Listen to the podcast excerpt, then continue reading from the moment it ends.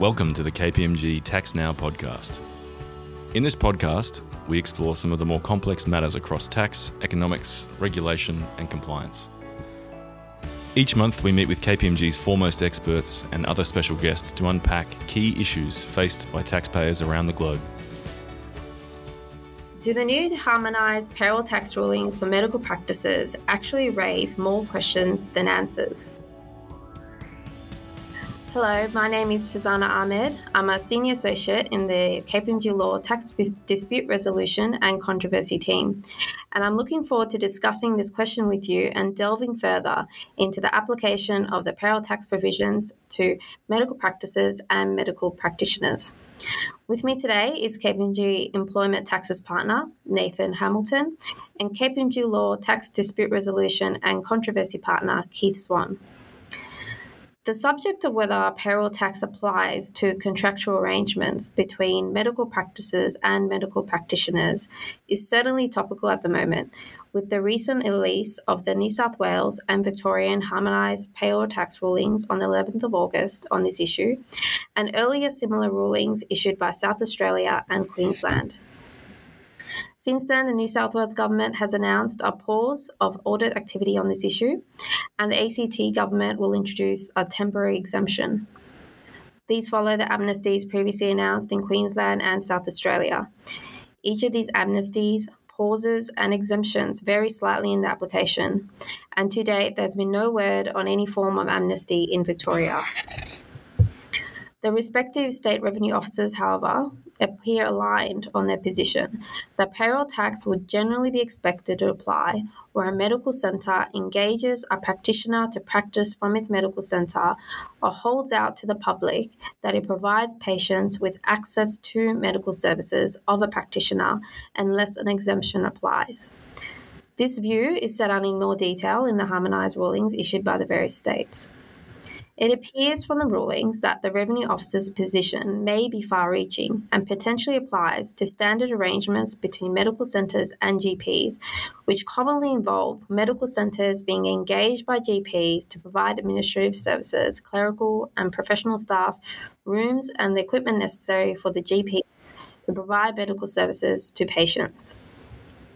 First to you, Keith. These rulings appear to apply to medical centres that provide members of the public with access to medical services and engage medical practitioners to serve patients on their behalf. Is this likely to capture a broad range of medical centre operators? Thanks, Farzana. I think that's a really interesting question, and I'm not sure there is a, a really clear answer. I think in our experience, many medical centre operators don't engage doctors, GPs to provide services on their behalf. In fact, there's regulatory reasons why medical centres generally aren't in a position to be able to provide medical services to to patients. And um, I think because of that regulatory hurdle, it's it's just difficult to see how the revenue officers' kind of understanding would work in practice. Um, I guess t- to the contrary, I think most of the arrangements that, that we've seen involve medical centres being engaged by GPs to provide the administrative services and the room and equipment, etc., um, in order to allow GPs and doctors to provide medical services to patients.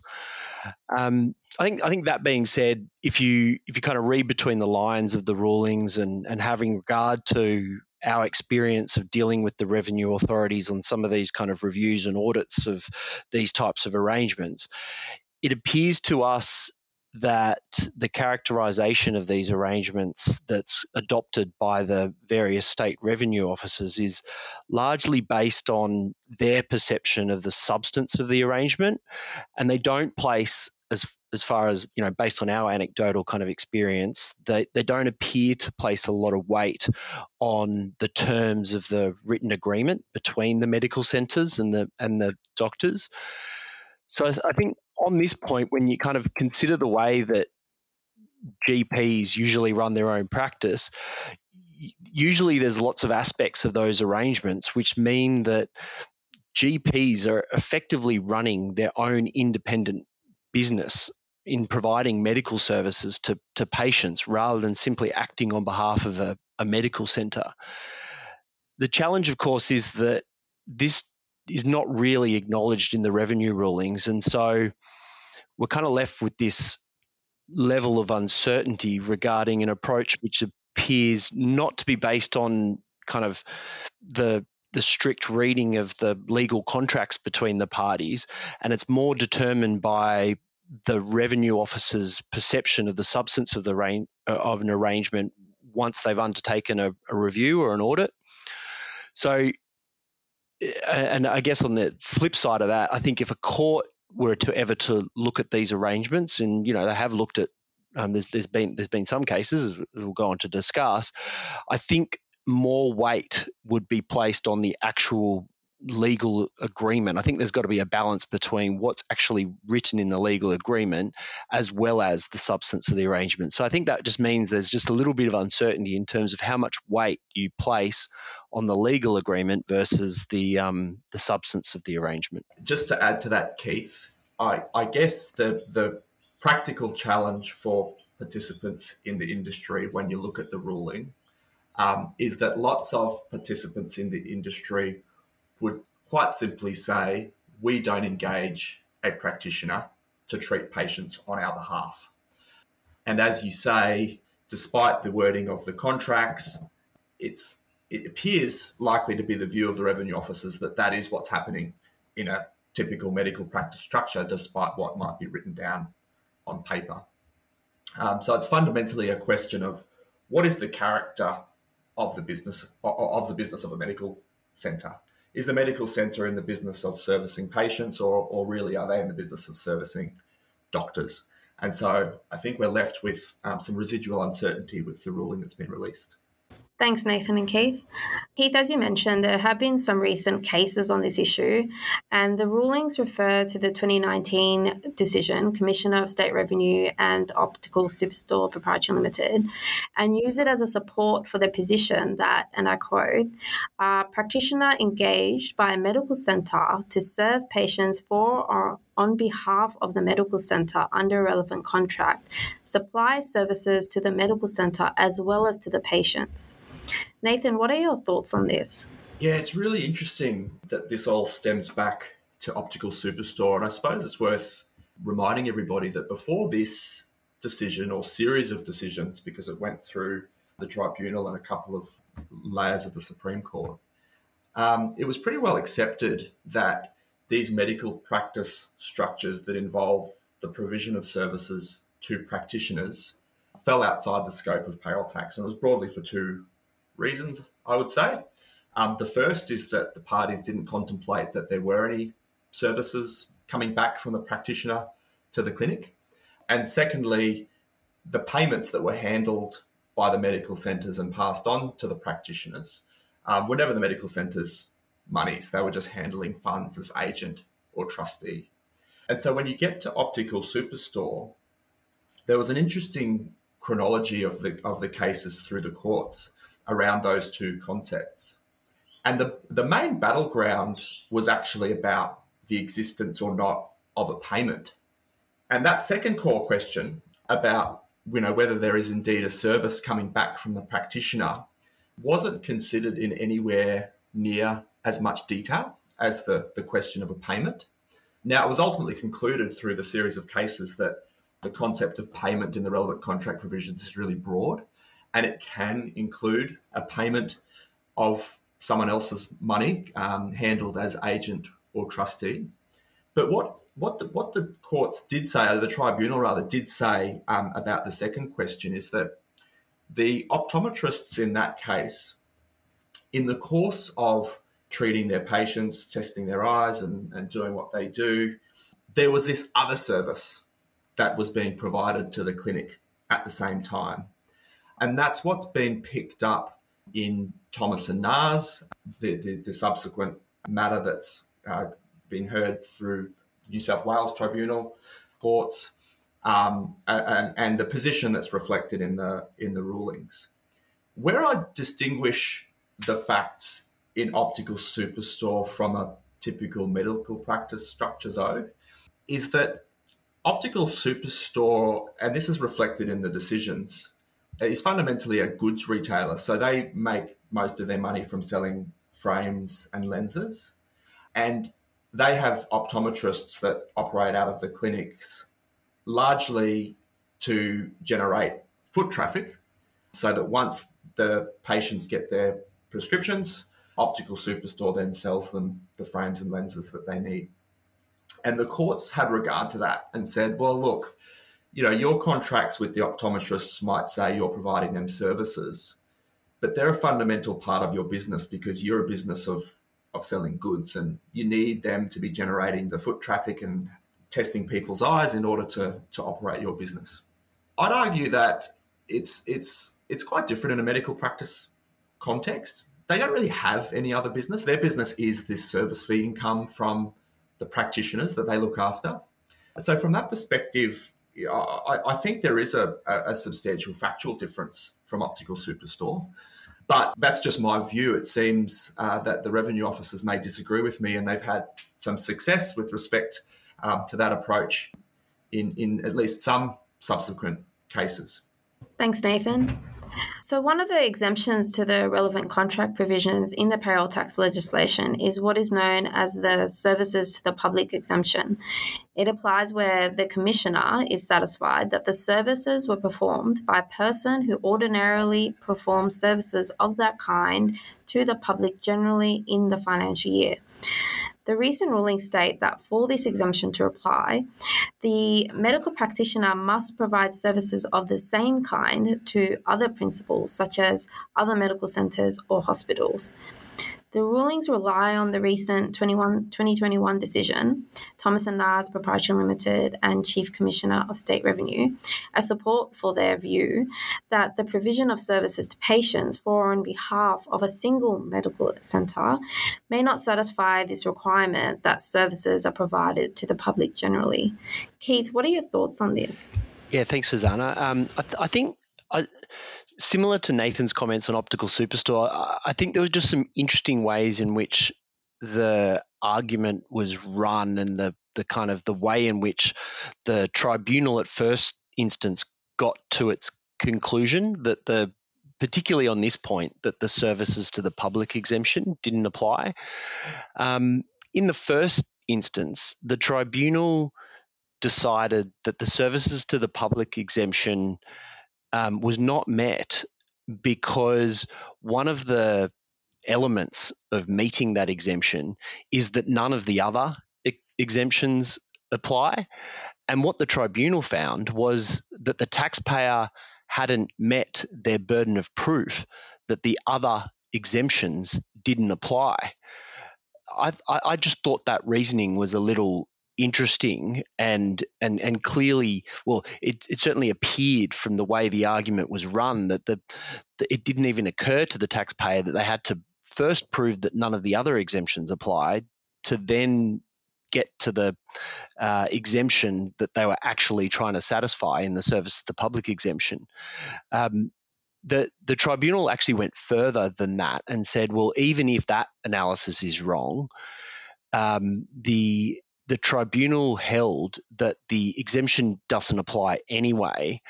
And that logic was based on the fact that the taxpayer in Thomas and Naaz ran their argument on the basis that the service to the public exemption only applies to these types of arrangements in circumstances where a doctor operates a practice at multiple medical centres, um, i.e., it doesn't apply just by reason of the fact that the doctor is providing services to patients at one medical centre.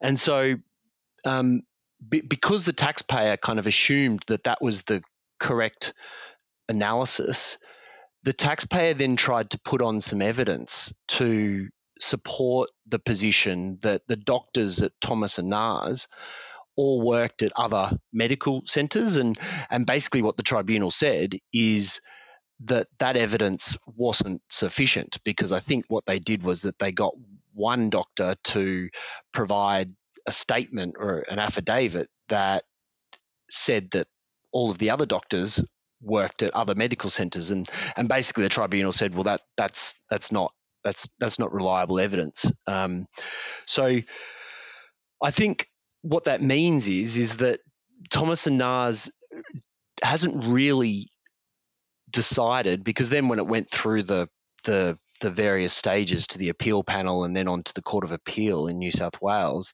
the the at both stages they didn't properly then consider this issue as to whether or not the exemption could potentially apply just to the situation where a doctor provides services to to patients in in one medical centre. So it's it's it's interesting because I think what that means is that this this question hasn't really been decided by a tribunal or a court. And then, because uh, then when you have a look at the New South Wales revenue ruling that's that's just been released, it has a statement in it that the chief commissioner's view is that the services to the public exemption doesn't apply to the situation where uh, you know take a GP um, acting in a medical centre and providing services to to patients, and the chief commissioner cites as authority for that position the Thomas and Naaz case, but I, I'd like whilst it was the case that the you know that the taxpayer kind of assumed that that was the correct position and ran their argument on that basis. I'm not sure that you can really be confident that Thomas and Naaz is a is an authority for that position because you know it was kind of assumed by both sides that that was the the the, the, the exemption only applies when doctors or GPs work in multiple medical multiple medical centres. So um, I, I, think I mean when I look at the the way the the plain wording in the in the exemption and then have a think about the way in which the provisions are set out. And I, I, there's been some case law which I think's made the comment that these relevant contract provisions are so broad that they capture such a such a wide range of arrangements, and and the and and the the way in which it ensures that there are arrangements that are kind of bona fide arrangements that are not intended to be caught are not caught is through the exemptions. And I think when you kind of look at that and the, you look at the wording, I, I mean, from my perspective, I, I, think it's the case that I, I, mean, I'm not sure why it's not the case that that GPs, when they're providing services to patients, I'm not sure why it's not the case that they're not providing services of the same kind to the public, who are the patients coming in to see them um, on a regular basis, even if they're not you know providing those services at multiple medical centres. Um, but you know, unfortunately, uh, there's this kind of uncertainty in the area, and uh, I actually think it's probably the case that there's going to need to be some further litigation in order to kind of provide some more certainty in this area, um, because this just seems to be one of those arguments that um, hasn't really been properly ventilated in a, in a court. So I mean, fingers crossed there'll be some more litigation on on this topic, um, but it'll be interesting to see how that how that plays out, given you know the the various amnesties that now exist in in some of the other states and um, territories. Yeah, look, I, I think um, unless I've missed something, I don't think any of the case law has disputed that the patients are the customers of the doctors they've they've sort of said maybe the patients are customers of both the clinic and the doctors. But the construction that they seem to be favouring in respect of the services servicing the public exemption seems to sort of almost say the patients are only the customer of the clinic, and and therefore if the doctors don't, you know, the doc the doctors don't service more than one separate clinic, they they they don't have any other customers that could be, could comprise the public but that's that's not what the revenue officers are saying. I, I believe it's still well accepted that the patients are um, patients of the practitioners, and it's supported by uh, regulatory frameworks and the like as well. So yeah, I'm with you, Keith. I, I can't really see how they're not servicing the public and carrying on their businesses. There is a further question, then I guess, Keith.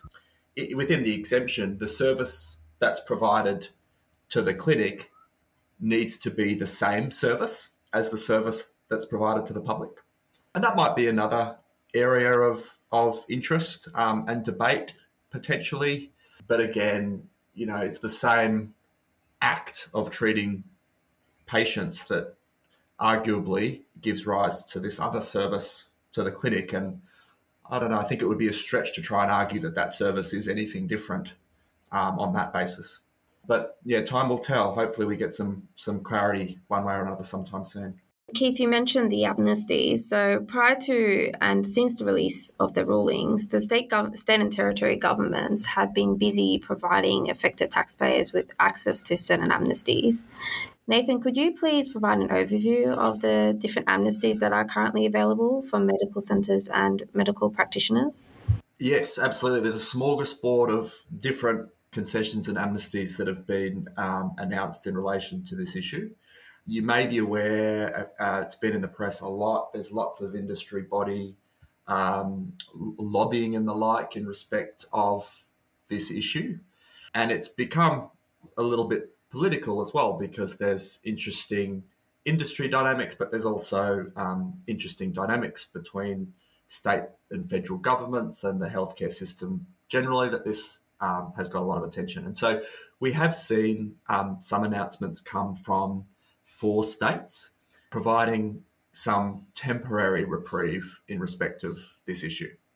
Um, I note it's temporary because to date, no one's come out and announced a, a long lasting exemption, but nevertheless, there's some concessions that have that have been put out there. So Queensland was the the first.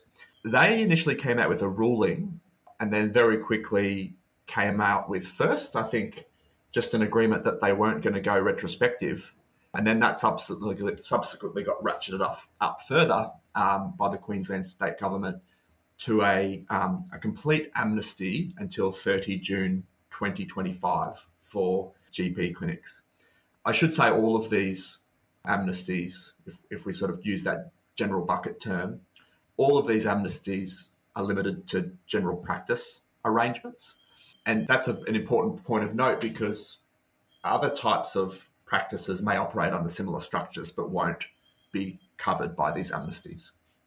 Um, so in Queensland, provided a general practice registers by uh, the end of September and follows certain administrative requirements, they're going to be exempt in respect of their payments to general practitioners until 30 June 2025. The next one was South Australia a couple of months back. I think it was April. They've announced um, a, an amnesty until 30 June 2024, and again, it's a it's an opt-in process. Again, I think the registration is is by the end of, of September. Very recently, um, we've had a, a couple of further announcements come from New South Wales and the ACT. And again, it's an interesting dynamic where you have public ruling released by State Revenue Office and then subsequently um, uh, amnesty relief announced by a separate part of government. But first, New South Wales confirmed that they're going to put a pause on audits for 12 months. Um, now, this isn't quite an amnesty uh, because really it's just saying we're not going to do any audit activity for a little while. But the expectation based on what's been released is that the current periods are still fair game and have the potential to be audited in future. It's just that those audits won't happen in the next 12 months. The guidance does refer to some um, interest relief and the like as well. So I think practically what I think would happen is if an audit starts after this 12 month period is finished, even though current years may be in the, within the frame of that, you, you, you're going to be charged interest, you know, minus minus 12 months effectively is how I see that playing out. And then finally, uh, there was an announcement in the ACT where they've said they'll waive payroll tax liabilities of general practitioners where they're not already paying payroll tax until 30 June 2023. So only retrospective, but effectively they're saying you're okay until 1 July this year and you just have to sort out your arrangements moving forward. So, very, very different approaches from those four states. Like I said, none of them actually provide a permanent solve for the issue. And a number of the states, including um, the largest remaining state being Victoria, um, haven't announced anything at all. So it, it's quite a, um, a, a complicated spot for participants in the industry to find themselves in. And the amnesties potentially could just kick the issue down the road a little bit rather than helping participants in the industry get the clarity and certainty that they need. Yeah, the only thing I'd probably add to that, Nathan, is just that point around. I know, particularly the Queensland one, um, in order to get into the amnesty, you're required to make a voluntary disclosure. So there's this interesting issue as to kind of just the administrative steps that need to be taken in order to put yourself forward for that amnesty. Um, and then also just the the strategic question around well, you know, some some practices might not consider that payroll tax applies, but they may still, nevertheless, from a conservative point of view, wish to put themselves forward under the amnesty in, in order to avail themselves of the benefits but at the same time reserve their position to take the contrary position that that payroll tax doesn't apply in any event. Yeah, it's a good point. I saw that voluntary disclosure requirement. I think the voluntary disclosure doesn't need to be lodged until 30 June 2025 either, which is kind of interesting. And it says you need to report all of the wages of the clinic, including payments to doctors. Um, it's just that the doctor payments won't be subject to payroll tax. So it seems like the intention is sort of an open book approach where they expect a voluntary disclosure to show, you know, what sort of payments are flowing through your business. It's just that, yeah, a portion of that won't be taxed. And, and I think that's uh, an interesting point you make, Keith, around does participation in the amnesty, you know, imply that you're conceding in any way? Um, I don't see it as that, and I haven't sort of got that impression from any of the the guidance it would certainly appear that you can make sure you lock that amnesty in if you're eligible, but consider con- continue to review your own arrangements and seek advice if you, you're still unsure whether payroll tax would even apply based on the revenue officer's view. Thanks, Nathan and Keith. Um, there's definitely a lot happening on this issue at the moment, and it will be interesting to see what further announcements are made in the near future.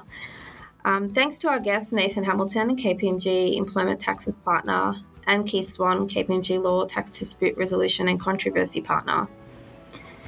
My name is Farzana Ahmed, Senior Associate in the KPMG Law Tax Dispute Resolution and Controversy team.